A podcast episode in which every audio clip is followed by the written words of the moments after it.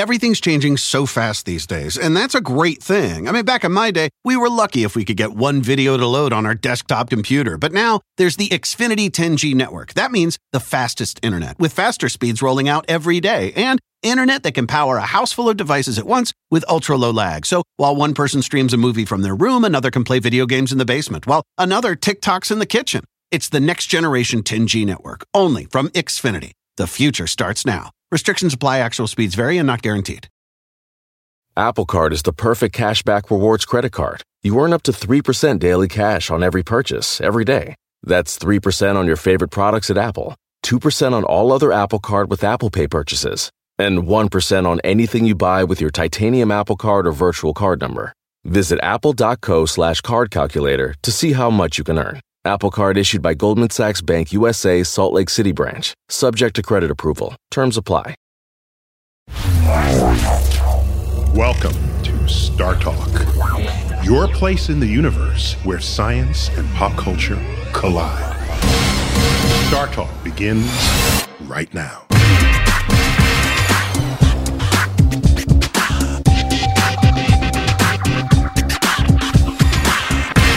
Live from Beacon Theater, Star Talk Radio.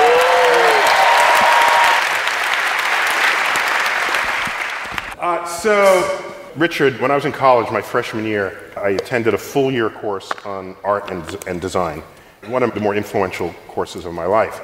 And we spent the first month or two drawing nudes. And that was fun, I, I thought.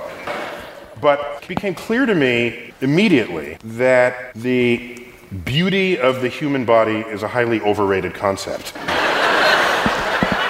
These were like regular people coming and taking off their clothes.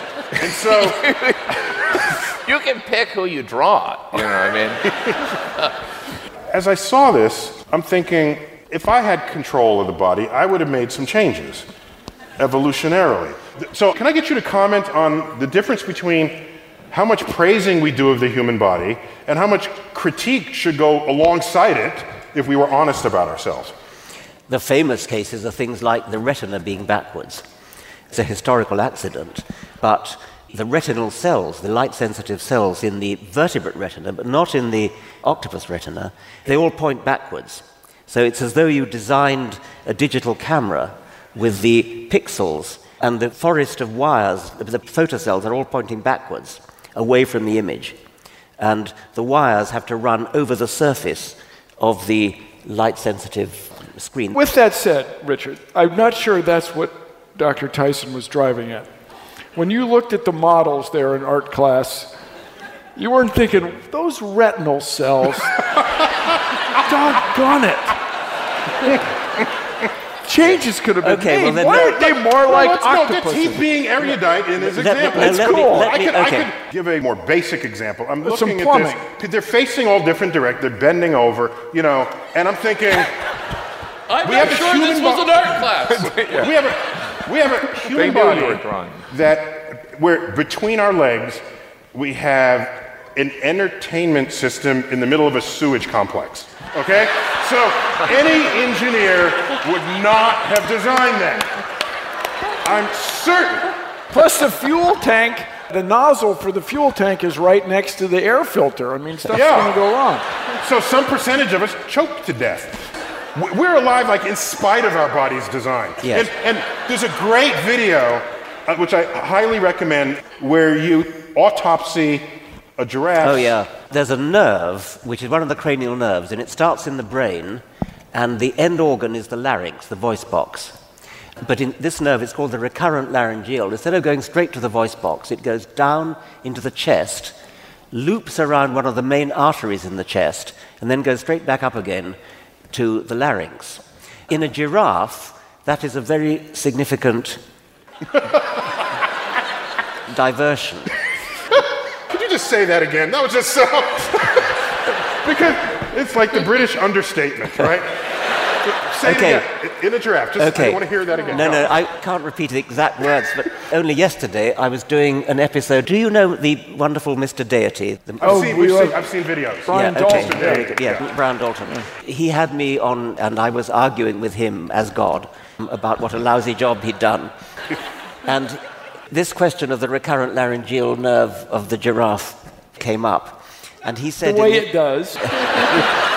and he said in his wonderful, sort of whiny voice, but you know, we had a surplus of laryngeal nerves. We didn't know what to do with it, so we had to use it. And, and it is a very uneconomical thing, and of course, the explanation is history. The explanation is that in the ancestors, when this nerve originally started in our fish Our ancestors, vertebrate ancestors. Yes, in a fish, the end organ of this nerve is straight across. It doesn't have to go south into the, into the chest, it goes straight. It is the most direct route. And then, as the land vertebrates developed a neck, fish don't have a neck, as the neck lengthened, the marginal cost of slightly increasing the length of the diversion was very small in every, every generation. We just added a tiny fraction of a millimeter to the diversion. It, it wasn't, as it were, a great increase in cost, whereas the cost of jumping it over the blood vessel and making it go straight to the, to the larynx would have been probably some major embryological upheaval. But when we were dissecting. In other words, you'd have to disconnect it, reroute it, and reconnect Yes, it. So which this is- which is the would be a- great insight: is it has to work. eh, All of our ancestors had to work at each stage. Yes, that's right. This is had- just amazing thing. It, that it, it's a very important point. so, so how long is the, is the nerve in the giraffe? I mean, Well, you, you- gotta see three this autopsy. meters. you, you, you know how long a giraffe's neck is. I mean, it, the larynx is right near the head. where you should be. And we dissected this nerve, and it The goes. giraffe had already died. Let me The- just yeah, yeah. clarify. It, it- it had already died. And, and the nerve went giraffe within, also- within, a, within an inch of the larynx. I mean, it would have, it, you'd think it would be so easy just to, just to say, oh, well, I mean, any engineer would immediately have said, well, obviously that's where it goes. It, it, it goes within an inch of the larynx, it goes on and on and on and on and on, down, down, down the neck, and then round this artery, and then back, back, back, back, back, up to where, where it started. And it is something that no engineer would cu- countenance, and it would be you just send it straight back, which is what. So the whole the idea is the big idea in evolution, Neil uh, and everybody, is it's bottom up. It is not. There's not a designer at the top that uh, showed up and routed the giraffe larynx wire. It just had to work at every stage. You had talk about um, piston engine becoming a, A jet engine, Jet yeah, engine. yeah. In in Yes. uh, I I like another example is you know a grocery cart you take to uh, Fairway Market or something with two wheels. Bill is now a New York resident, so.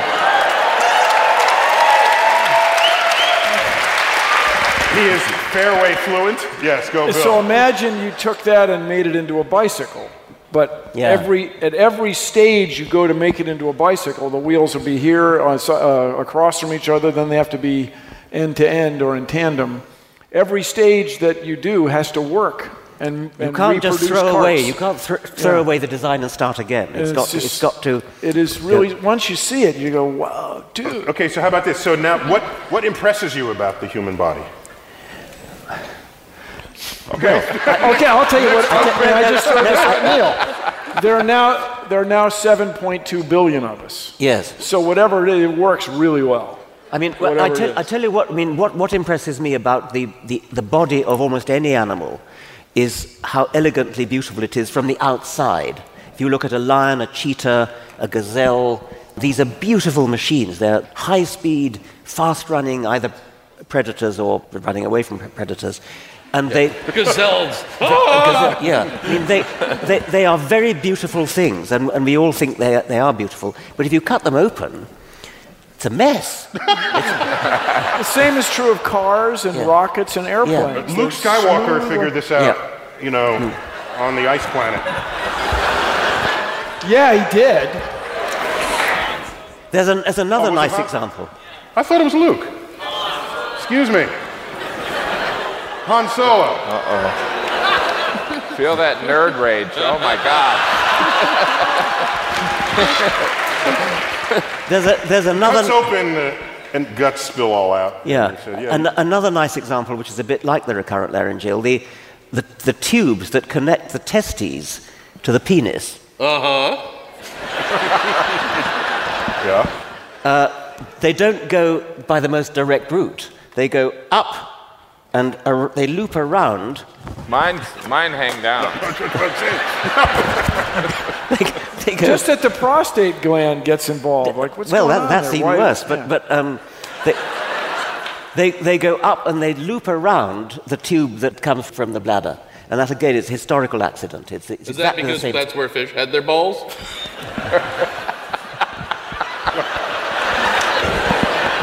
Okay, so you're cool with what animals look like on the outside, but when you cut them open, it's nasty, ugly stuff. I mean, if you look at the, inside a car, the exhaust manifold, the tubes all kind of come out in a nice, neat row, don't they? Whereas Yeah. if you look at the similar thing, the main artery leading off the heart, it's sort of it's vaguely similar, but it's just not well designed. Okay, how about all this other stuff that goes on, like male pattern baldness? Where does that come from? Well, anything that tends to characterize age. The longer you've lived, the greater your chance of already having passed your genes on. And so we're all descended from an unbroken line of people who lived long enough to reproduce. Very few of us are descended from ancestors who were very old when they reproduced. So there's no s- sexual selection. Not just sexual selection, but any kind of selection is weaker the older you get because you've already passed the genes on. I mean, if you think about a more unpleasant example like getting cancer, a gene that makes you get cancer when you're 50 has already been passed on by the time you reproduce. A gene that makes you get cancer when you're 10 has never been passed on. Mm-hmm. So it would lead a very the, short life. So the older you get, the more likely you are to be hit by lethal genes which have slipped through the net. This is part of what I was calling good enough. You're good Yeah. enough. Your eyesight, my eyesight, is Yeah. good enough to get us this far. Basically, bald people have sex when they're 20, and no one knows they're going to be bald. Yeah, that's So, so if you don't have kids before you go bald, you never will.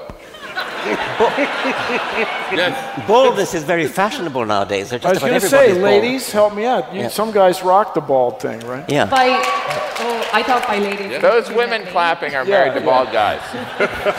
I'm sure Vin Diesel is still sexually active. So let me ask as we go forward in time, what becomes of organs that are not, you know, vestigial organs? So your appendix, perhaps. The toenail on your pinky toe. Of what possible value is that ever going forward? Well, Probably of what not. Yeah, people still put toenail polish on. Okay, I've seen so- women with like Yeah, yeah. the tiniest little nail and But- the toenail polish. on. Let me turn the question around two Okay, ways. turn it around. First of all, what's the cost of having that? Does it hold you back some way? It's why I can't be president. And if there's no cost to it, it'll just persist. Secondly, But it won't persist forever because you, you can have copying errors that don't. do you think it would inhibit a woman's chance of hooking up if she showed up without a pinky toe? If her picture on Or a Tinder man. was of her toes and she was missing a toe, I think but that hold would be a pass But- on that one. No, let's take it. I'm just thinking. No, no. Let's take a summer day in Central Park where the women are rocking their sandals, right? And they've got their toes painted and all that stuff, and a woman shows up with no pinky. You don't think a guy would give a chin stroke and maybe veer off on that? I don't know. I think you underestimate the. Um, you don't Oh, no, I don't underestimate it. I have tremendous moved into a respect for it. realm It's like the from dating game. traditional science. People have done, Haldane and uh, Stebbins and people have done mathematical calculations on this question of something being too trivial to matter. If you put into the equations of evolution an assumption that something utterly trivial, like a tiny little toenail or lack of a pinky, and you set a value on the selective pressure against it, you, you make it as low as you like, and then you calculate how many generations it would take at that low selection pressure to eliminate it. And Haldane did it, and JBS Haldane. JBS Haldane, and it came to something like 12,000 generations if you set it at a value so trivial that you couldn't detect it in field work. 12,000 is not that many. That's right. Um, That's the point. Stebbins did a calculation. How long would it take a species of mouse sized animals if they were subjected to relentless pressure to get bigger, how long would it take to become as big as an elephant? If you assume that the pressure to get bigger is so trivial that it's impossible to detect in ordinary field experiments. So you've got field biologists going around catching mice, measuring them, and it's in the noise level. Mm-hmm. They can't detect it. So Stebbins set the, the selection pressure at this very Did low you put level. it in the noise? That you put it in the, in the Yes. noise, and then he calculated how long it would take to become elephant sized, and I forget the result, but the point was that it was so fast that you wouldn't detect it on the paleontological timescale. It would look like an instantaneous change. Uh, How, long, how much would you have to scare mice to make them much bigger? Like said I, not me, but uh, Yeah. like so, how long is it? No, this is, this is a fascinating point. Yeah, yeah. So, so it's why you can look in the fossil record Yes, and, and see, a see- T-Rex that's this Ex- big. exactly. And, but there's no half a T-Rex. Exactly. Right. There's a mismatch between what field biologists can measure on the one hand, it's in the noise, and what uh, fossil hunters can measure on the other hand. And now, it probably does, I mean, usually there aren't intermediates, but if there are not, then you can appeal to Stebbins's calculation. So and- how many generations? About if it's twelve thousand for people. I think it's two. Well, Is there is there a similar estimate for how many generations? It would take I've for forgotten the figure, but I mean, it, it, it's in the tens of thousands, which is, which is, Yeah. a, which is an eye blink on the, on the geological time Yeah, timescale. totally. Okay. So uh, let me end this segment with a question for you to address. Different people give different answers to this. I want, to, I want your answer. Are we getting smarter or stupider? Because sometimes I don't, I don't know. I am completely baffled by the Flynn effect. The what effect? The Flynn effect. Okay. Yes, named after a man called Flynn. I was going to guess that. Yeah. Yeah. But it was a man, not a woman. It was a man, actually. right. Yeah. And Flynn, he's a psychologist who's been studying IQ. Now, IQ is actually standardized so that the average is 100, but he allowed for that. And he finds that over the course of the 20th century, average IQ has been going up massively. And I must say, I don't notice it.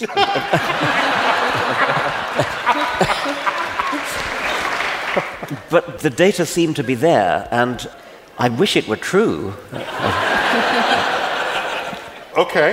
Um, Well, what it may come down to is being smart may not be of that great value Yeah, yeah, that's, Oh, yeah, yeah, that's where I was going to go with this. Compared So- to your ability to so resist we germs, That's for true. tell ourselves that being smart gives us an advantage. Where I'm thinking, if being smart gave you an advantage, there'd be many more other what we would think of as smart Yeah, animals yeah. in the tree of life. Yes. And in apocalyptic Earth, we're extinct. A whole lot of other animals would rise up in our place, and no one ever accused them of being smart. So, can you comment on the value of being smart with regard to evolutionary survival and natural selection? We were talking earlier about the number of times things have evolved, and you know, eyes have evolved 40 times. Linguistic intelligence, the sort of intelligence we have where we can actually formulate philosophical thoughts, has only evolved once and didn't evolve until the world had been around for more than 4 billion years. You know, I tweeted on this recently. Did you? Yes. Yeah, with regard to farm animals. I was just wondering if farm animals, when they're just chewing their cud, if they're contemplating the history and fate of the universe, if they have theories of the universe that they're thinking about. So and then I wondered if the farm animals wondered the same about us. Yeah. So uh, I'd like it- to think so. I've speculated on this a lot, and I've spoken with my dog friends about it. and by that I mean my friends who are dogs, Yeah. Yeah. not the people. And what I get from them is just a couple of things, really: food, food, Squirrel. food, food. Are you are you a girl dog? Food. Are you a girl? Food. And I've spoken to dolphins. I was in Hawaii. They let you hang out with dolphins. Yeah. Do dolphins tell stories It doesn't seem like it. Or not good stories? I don't and think you so. know, like we build libraries and theaters. I don't know if they've even I'm, remem- I'm reminded of a comic where two dolphins are swimming together, commenting on the humans up on the on the deck. Shore thing. And, yeah, uh, and one dolphin says to the other, "They face each other and make noises, but it's not clear whether they're actually communicating."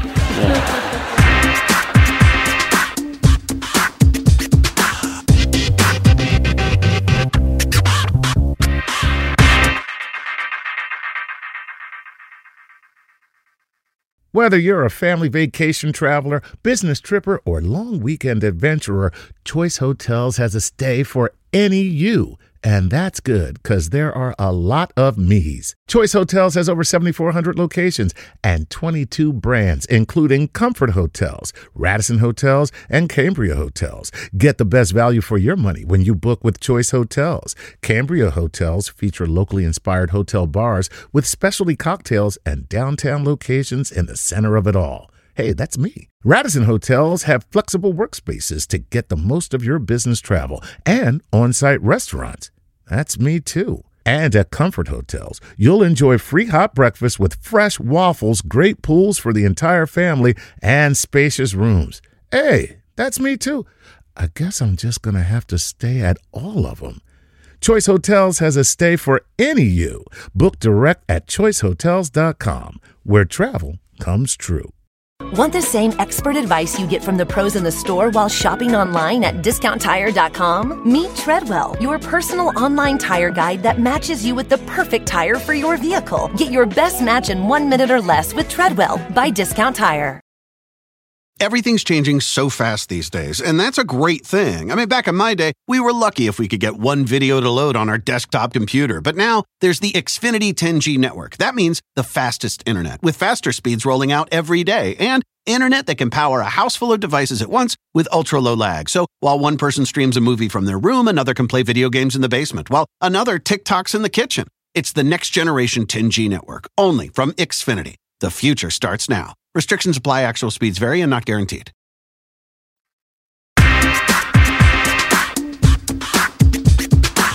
I have a burning question. Oh, sure.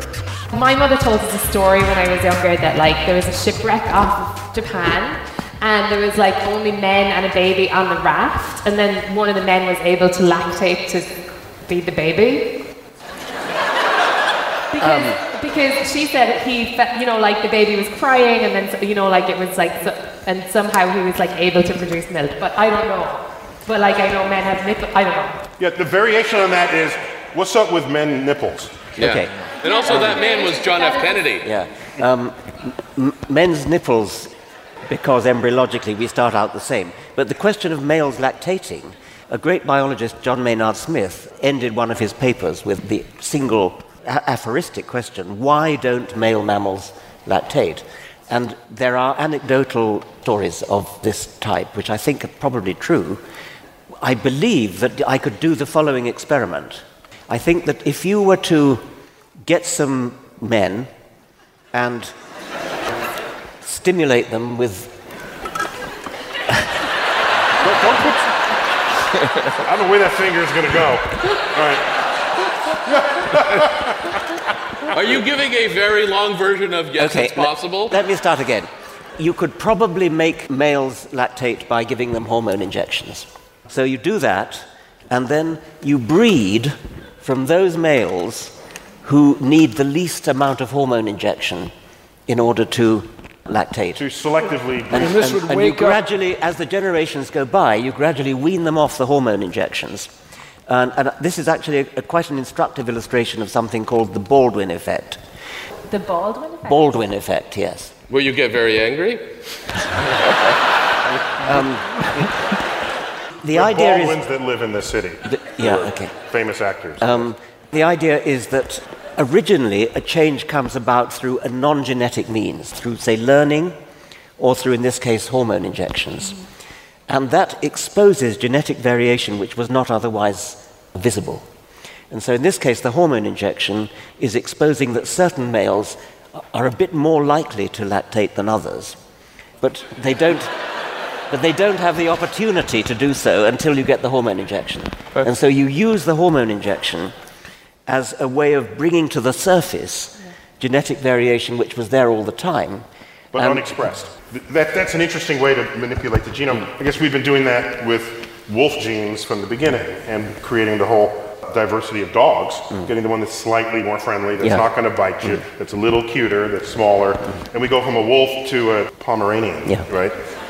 In just two weeks. Call now. What about I'm just thinking the wolf, if the wolf sees a Pomeranian, I'm just wondering what is the wolf thinking?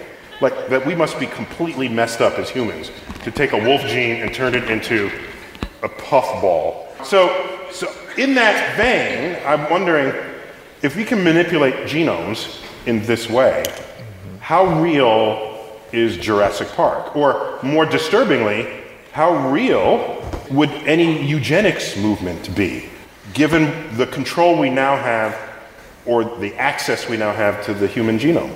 You're making a distinction between manipulating genes directly and doing it by selection. The way you turn a wolf into a Pomeranian is by selection. It's just the artificial equivalent of natural we selection. We could do that with humans. And we could do that with, with humans. There's no question about that we could do it with, with humans. If you really wanted to breed a human equivalent of a Pomeranian, you could do it.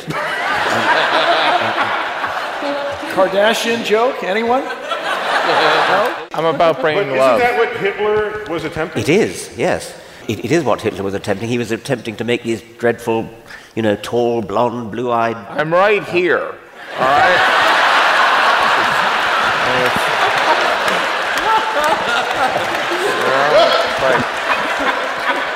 yeah. Hitler wanted to create a comic that exclusively jokes about food. yeah. It's odd if he's trying to breed blonde haired people because he had black hair last I checked. That's just an yeah, odd yeah. fact to me. So, right, there's selective breeding. You could, you could do selective breeding, or you could do the other half, which is the mutational part. You could induce mutation.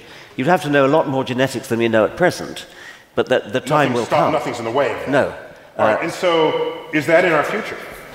Should it be in our future? Should is a Who different question from if it will be in our it. Well, that's a political question. And, it should and, probably and be up to me. Um, you want to be the, the, What sort of stuff would we be able to do if we genetically manipulated people, and would it be like You- awesome or weird? Yes, I mean, if you wanted to uh, make a brilliant musician, Uh huh. you might be able to do, to do that. Oh, really? Not yet. No. At, at, at present, the, the most you can do is No, you, no, you wouldn't make a brilliant musician. You'd make a person who could be a brilliant exactly, musician. yeah, but they yeah. have to want to do Who that. genetically and was still predisposed they, to they've still got to jamming. practice. Yes. But notice that you don't know. But you, for every musician you tried to make, you'd make a lot of baristas, right? So... Which is where the morality comes in. so, But I love coffee, so we should do it.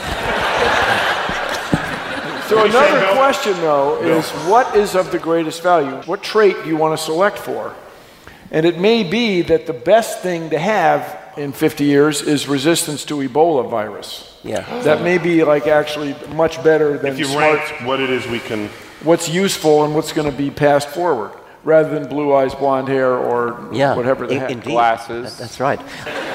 There is Yes. Genetically engineer people with not great vision. There, there is genetic resistance to AIDS, and I actually did a television d- documentary in which I went to Nairobi, where You're born in South Africa, right? I I was born in, in, in Oh, Kenya. Kenya, in yeah. Kenya, uh-huh. I, I Let's went, see your birth certificate.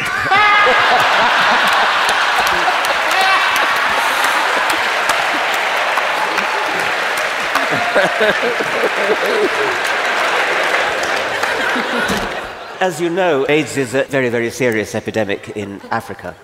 And there is a population of prostitutes in Nairobi who are resistant to AIDS. And I went with this television. Are they crew- immune? Yes. Or it's easier on them? I think they're immune. they don't get HIV.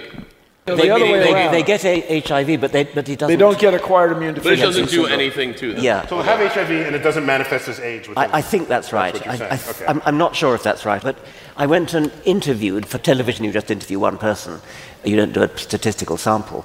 And I interviewed one Nairobi prostitute, and I asked her how long she'd been in that profession, and she said 20 years. And, and I said, What about all the friends who started at the same time as you? She said, They're all dead.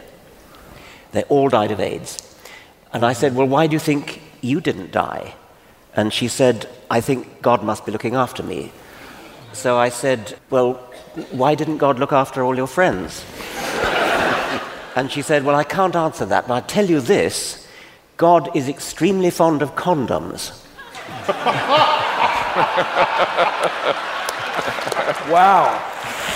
Wow. And so, what what was her feelings? So, like, is this group of women who work as prostitutes are they like being studied by? Like, Yes, there's how a co- did they figure it out in the first place? There's a Canadian team working on them and working on the.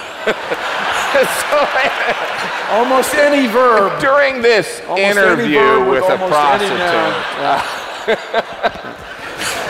But that's incre- that's incredible that they've survived. That's just Well, it's not incredible in the biggest of pictures. This is to say, it is not unreasonable that somewhere somebody's going to have That's right. resistance to this a, there's virus. a, a, a mutation which gives you resistance, and it survives. and the greatest diversity of human genes is still in Africa. Yeah. So when I look at the animal kingdom, I say, all right, there's a newt that can regenerate its tail, and there's a snake that can see in the infrared.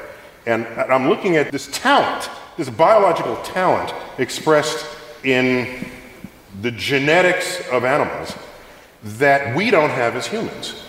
So, if there is a common ancestor between humans and newts, should there be some gene within us or some gene insertable to us that we can turn on and then be able to regenerate limbs first for army veterans?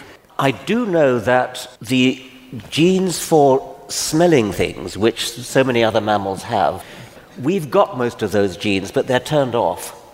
And so our ancestors must have been able to smell as well as dogs, or maybe not quite, but certainly as well as other mammals. And we seem to have lost that ability. But the genes are still there in vestigial form. But is it because we live in cities now and it's probably best no, that way? it, it's not. Let's not turn them on too much in New York. Okay, I think we are we're genetically closer to dogs than we are to newts, I presume. So, Yes. is it harder to find where the gene is for regenerating limbs? Is it deep in us somewhere, or is that just so vestigial as to be co- I, I'm not lost? sure that you'd be right to call it a gene in that case. I think there's probably something deeply buried in the kind of embryology that we have, the newts have, which would make it But difficult. Ri- Richard, also, I mean, this was the charm, the amazing, the potential. Everybody was so excited about stem cells, yes. right? That if you knew what you were doing, you could get stem cells to make anything. Yes. Yep. Well, new maybe. hips, new knees, Yes. new arms. Actually, and so that's on. right. Yes. As I understand it, the problem is the cloning of Dolly the sheep was done mechanically.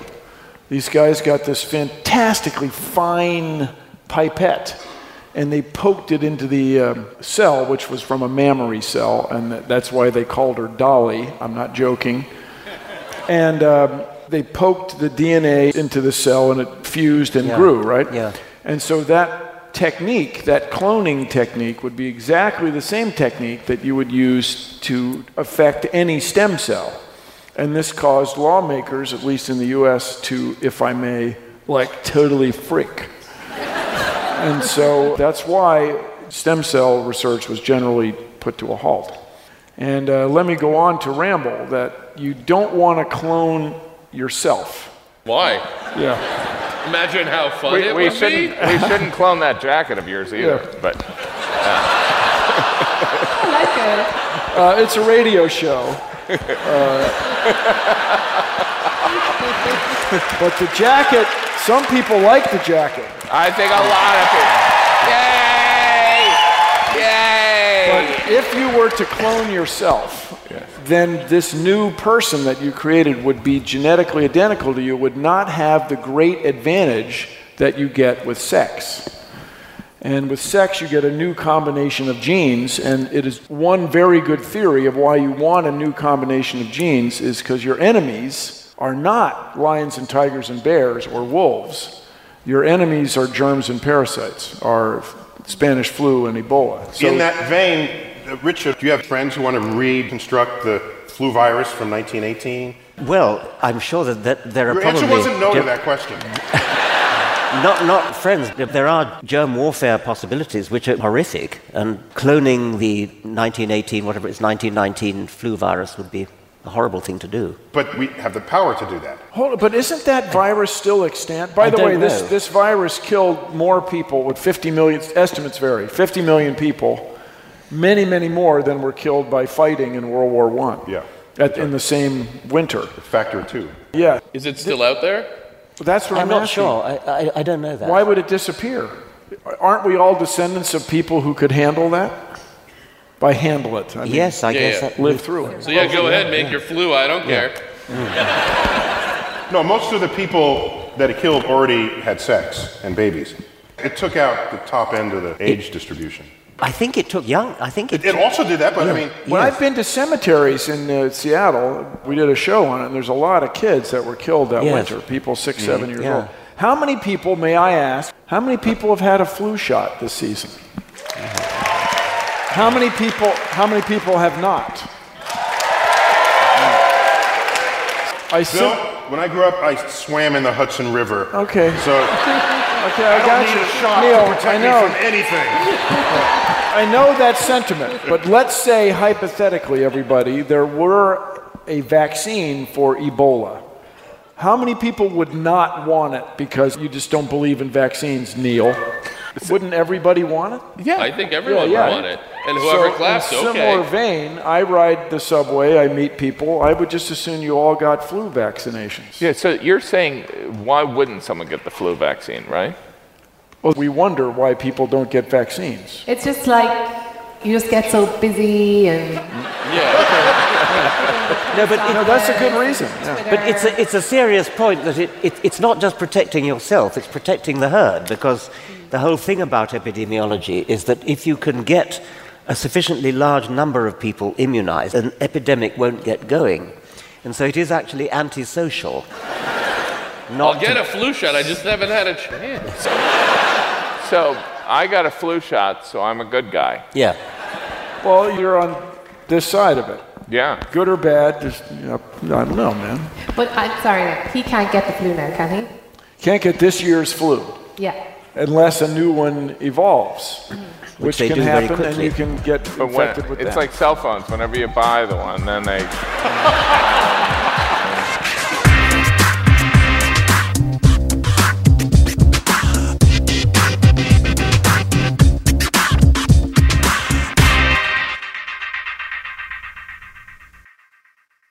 Want the same expert advice you get from the pros in the store while shopping online at discounttire.com? Meet Treadwell, your personal online tire guide that matches you with the perfect tire for your vehicle. Get your best match in one minute or less with Treadwell by Discount Tire.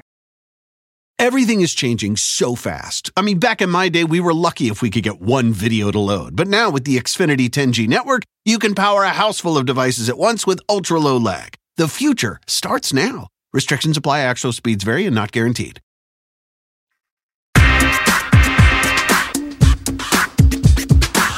So, Richard, if we have control over the, the genetics of ourselves, of our food supply, I presume this is a good thing, but is there a downside to it? Might we be experimenting incompetently, ultimately making a mistake we would later regret? Like tomatoes that are wolves. well, Yeah. but Is there- like like fish genes and tomatoes. Yeah. yeah. And I'm not kidding. So George Washington apparently, uh, Richard George Washington was. Uh, You're not gonna like it when you hear the story. Dave, uh, My ancestor, General Sir Henry Clinton, commanded British forces in the American Revolutionary War. So, and Uh, you're proud of that? just a fact. So, So you're bragging about him fighting in the Revolutionary War didn't with say which the- side. Oh, wh- which side? Everyone here at first was British. so, so the deal is, George Washington bred wheat, took pollen from one wheat stalk and shook it onto the eggs, the ova of another one to try to hybridize, or he did, I guess, hybridize wheat. And we still do that. And that's intra-species, if I may say. That is within a species. Hmm. But then when people take genes from a fish that is real good in cold water and put it in tomatoes to try to get the tomatoes to be real good on cold days, that's when you're kind of crossing a line, right? Yes. So here's what you can know what'll happen to the tomato, but you can't know exactly what'll happen to the ecosystem that the tomato is in.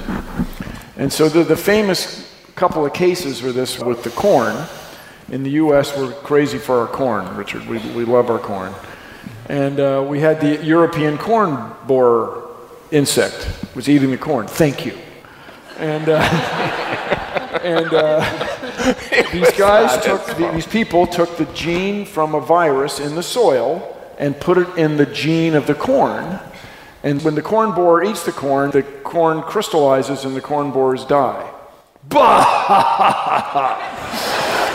they also messed around so that you could spray the corn with this crazy, super strong weed killer, Roundup. And that was great. The corn could tolerate that, but the milkweed, which lives in the same cornfield, couldn't. And so the problem there, anyone? Right. Monarch butterflies. So monarch butterflies, like any butterfly, love milkweed pollen. And so when you killed all the milk, or a lot of the milkweed, there was huge concern that you would wipe out the monarch butterfly population. Everybody likes monarch butterflies; they're so cool they fly around, and they're probably I think we like them pollinating because they're beautiful. yeah, that well. We And we have a delicious. beauty bias in our And they do extraordinary things, and uh, I've watched them. They fly really. They can fly upwind. That's an example of there might be unintended consequences. Unintended consequences. So, so, if we have huge monocultures, which that- we call yeah. Iowa, the corn in Iowa goes on for a long time. If you ever drive or ride your bicycle across Iowa, you will not miss it. and if we did something to make that enormous crop not survive by accident, that could be huge trouble. Huge Right. trouble. So the general lesson would be that if you mess around with anything, you may destroy an ecosystem. But Well- that doesn't particularly apply to putting fish genes in tomato Not plants. specifically so. Uh, That's right. No, I mean it, That we know of. You, you have to be careful with anything you do. Yeah. It's, it's not just putting. But what could we have a rule? Okay to breed within a species, but you got to do some super crazy diligent testing to breed between species. Should always test. Always. Yeah. I'm not sure that's the right division. I mean, I'm not sure that between. What or is within- then? I don't know. I mean, I think that the. Well, let's the- do it anyway. The, Come the- on. the- the punch it? precautionary principle, where just be very, very careful whatever you do. I wouldn't make the divide between intra and interspecific. Oh, really? Okay. Favorite line, I was told it appeared in a Kurt Vonnegut novel. I don't remember which one, where it postulates what's the last sentence ever spoken on Earth? It's, let's try it this way. And that gets into this verb that it should work. Yeah. Is there still enough natural selection going on so that will be the strongest? Or will we meddle with our genes so that tomorrow natural selection is irrelevant? We So, will it- make what Neil, we it's not being the strongest, it's fitting in the bestest. It's not Yeah. being the greatest weightlifter, it's making sure you, you Well, fit I'm in talking about with the forces equals. here. What, Yeah, what is the okay. of all the things that could affect our, us genetically? What is the greatest among them? Selection is still going on with us. So but in- what way are the we evolving? Well, probably we're being selected by viruses, by bacteria, that kind of thing. Probably, evolving, but we're not we're, we're probably no longer being selected to get brainier. I mean, clearly in the last two or three million years, there's been selection for us to get bigger brains and to get cleverer. That's clearly happened if you look at the fossils. And so during that time, it must have been the case that the brainiest individuals survived and reproduced. In order for that still to be going on, it would be necessary that the brainiest individuals have the most children. And Okay, is it the most children or the most children that survive to have children? Well, that, of course, but it's enough to point out that there's absolutely no reason to think that being clever makes you likely to have lots of children. Quite the reverse. In fact, the film Idiocracy built their entire plot line on that very premise. Yeah. Yeah, because people who are highly educated and call themselves smart, and other people who call them smart, they like delay having children, and then they might not have children, and meanwhile others are just having babies, the babies are just popping Yeah. out. And so, if that tendency is heritable, then But Martin Rees, who more or less typifies the great and the good in British science, he's a president of the Royal Society and all that sort of stuff, he has written a book in which he gives the human species a 50% chance of making it through this century, the 21st century. we're um, possibly going extinct after Y- that. Yes, he's worried about massively powerful weapons falling into the hands not of vaguely responsible governments, but falling into the hands of, um, Like New Hampshire? well, Well, terrorists. terrorists. New Hampshire. So we self-destruct. The principle of deterrence, which is the nuclear standoff, presupposes that everybody wants the world live. to live and go on. Now we've got people who, for religious reasons, want to die. Yeah, or, or quite okay with dying. Right. Yeah. And so if they got their hands on a biological weapon the normal deterrence might not apply. So that's in the calculation, you're saying? Yeah. Yeah. Um, but, but going forward, again, the people, like you said, the, the genes that will go forward are the ones who have the most children. And Jim, h- how many kids do you have? I have five, but I haven't talked to my wife in an hour, so. Could be more. So, so Jim, you earlier in this Yes. show commented on your Yes. poor eyesight Yes. and your sun-sensitive skin Yes. and your receding hairline. Yes. And, and you have the most children of any of us here. I'm good in bed. He's also very good in bed. he's a generous lover. I'm a generous lover. Yeah, no, I, I didn't plan to start my own nationality, but uh, it seemed like a good idea. And, and, and, I and like Bill it. Nye, you are who any one of us would choose to be the professor on Gilligan's Island if any one of us were caught on Gilligan's Island. Do, we, do I have agreement there? Okay. And Bill, you have how many children? I don't have any, Yeah. but I That's still got my eye on Mary Ann. Marianne. I'm still thinking. Mary Ann from Gilligan's Island, yes. Uh, what was the point? Wait a minute. I mean, was the point like, Therefore. Jim, you're a moron. You have five Dr. kids. Tyson, you he's have he's the children. science king of the world. He has none. We're doomed. Is that the idea? Let me tell you something. All right, here I have a question. I have a question. I'm picking Here's- Bill I have a- if we're going to survive on a desert Look, island and make let- radios out of coconuts. I'm picking Bill. okay? But if you just want to hook up, You know I'm that picking Gilligan's Jim. Island. What? Jim, what, what do you got? Jim. You know, I, I do have a question for uh, this esteemed panel. I think that the overpopulation thing is a myth. I think it's an absolute myth. I Says think the it was- man with five children. Yes, I do. But, you know, it's like, convince me otherwise. I've seen information that said that you can feed everyone. It's not population, it's delivering of food, it's corruption. You know what I mean? No, no, no, we weren't here saying that having five kids was bad for the environment. No, We're saying no. having five kids makes your genome more populous in the future than Bill's genome. That's Yeah. all we're saying. You We're stating a fact. Yeah. I'm You're a feeling loser. guilty about it. No, but no, but that's No, I am. You, you did No. some great genome stuff. I did some great genome stuff. No, but I am curious because I think that there is this ongoing, like, you know, I have five kids and people, like, occasionally friends, and I, uh, individually, I thought, oh, you know, there is this overpopulation crisis, but I did research into it, and it is a myth, isn't it? Or am I wrong? Well, it's surely true that we can go on feeding more people for a while, but not indefinitely. But isn't the population of the Earth going to reach a peak and then go back down? If some everybody reason- keeps having five kids. But wait a minute, there's. no, but I'm not proposing, but wait a minute. I'm having five kids, you're having none. How many kids do you have? I, I don't know. How No, many kids? He's engaged. I have He's zero. a traveling guy. I mean, stand-up zero comic. kids. Yeah, our average is only yeah, it's like what seven kids. All right. Maeve, how many children do you have? None that I know of. None. Yeah. No, no, a woman can't get away with that sentence. Yes, Oh no, can. that's uh, struck me She's as less believable.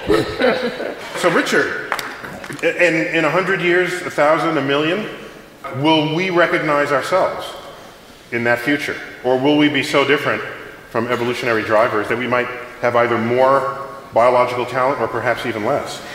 Usually, you get new species when they split, when they speciate, and that's not going to happen with humans. Wait, wait, don't tell me we get new species when they speciate. That's Yeah, like- no. when they're No, isolated. no. Is that what you I need mean? a better they're than that. Um, when populations are cut when, off. when they split, it would be quite difficult for humans to evolve a new species unless a subset of humans was sent off to a different planet or something. So we're all interbreeding now. Yes, we're all interbreeding now. But if we set up colonies on Mars, for example, then it would be not unexpected that they might, in quite a long time, become a separate species which could no longer interbreed with us. What if no one went to Australia for 2,000 years? Would that be easier? yeah, that, that- All right. it I mean, I don't think more that's what we should do. I'm just throwing out an easier way to Yeah. do this. I mean, Australia has already done that experiment. Yeah. You no, the- but people keep flying there and hooking up. No, no, I'm, I'm saying, but kangaroos don't keep flying there, right? Oh, right, wow. So the animals in Australia are some of the most exotic in the world. But that takes more than 2,000 years. That's- Okay. yeah. So would Martha's Vineyard be easier then? But is there something that we can hope for? In, in, do you see any trend lines? You think about this all the time. We, we're doing other stuff while you're thinking about life. Is there some direction that you think? Uh, no, we won't become another species, perhaps, but the environment might put pressure on ourselves where some of us emerge, others don't, and there's some talent expressed within the genome itself so that in a million years we won't recognize. I think cultural evolution is so much more Im- important than biological evolution now. I mean, technology is, is changing so rapidly, and so that's what's really going to change. And that might include genetic engineering, genetic technology. So if we do come back in a thousand years and find ourselves different, it's more likely to have been engineered differences by human bioengineers rather than by the normal processes of evolution. And if we become good shepherds of that legacy, there's some hope that we will be better to ourselves, to our planet, to the. difficult to agree among ourselves as to what would constitute better. So it's reasonable along that line that you know we have this urge to be altruistic, apparently observed in all sorts of species to help each other out. It could be that we will select for people that have a tendency to be better stewards of the earth. Hmm. That is reasonable. And another thing is certain, we are also selecting for people who think babies look cute. Yes. Yeah. And it could be we're selecting for people. Even when they're not cute. I think all babies are cute. What does that mean? See? Yeah, people who don't think babies are cute don't have, don't have babies, right? That's how that is. Uh, so it could be we're selecting for people who have the resources to go to colleges and ex- what's it called, advanced degrees, and still have babies later in life. We could be selecting for that. Something like that, yes. Yeah. Yeah. Young professionals. Uh, I want to end it here. Thank you all for coming. StarTalk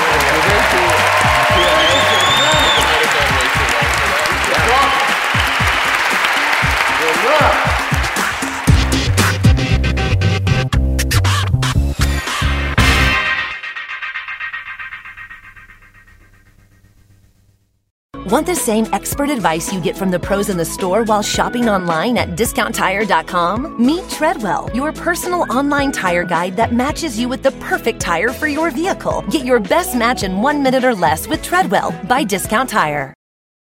Everything is changing so fast. I mean, back in my day, we were lucky if we could get one video to load. But now with the Xfinity 10G network, you can power a house full of devices at once with ultra low lag. The future starts now. Restrictions apply, actual speeds vary and not guaranteed.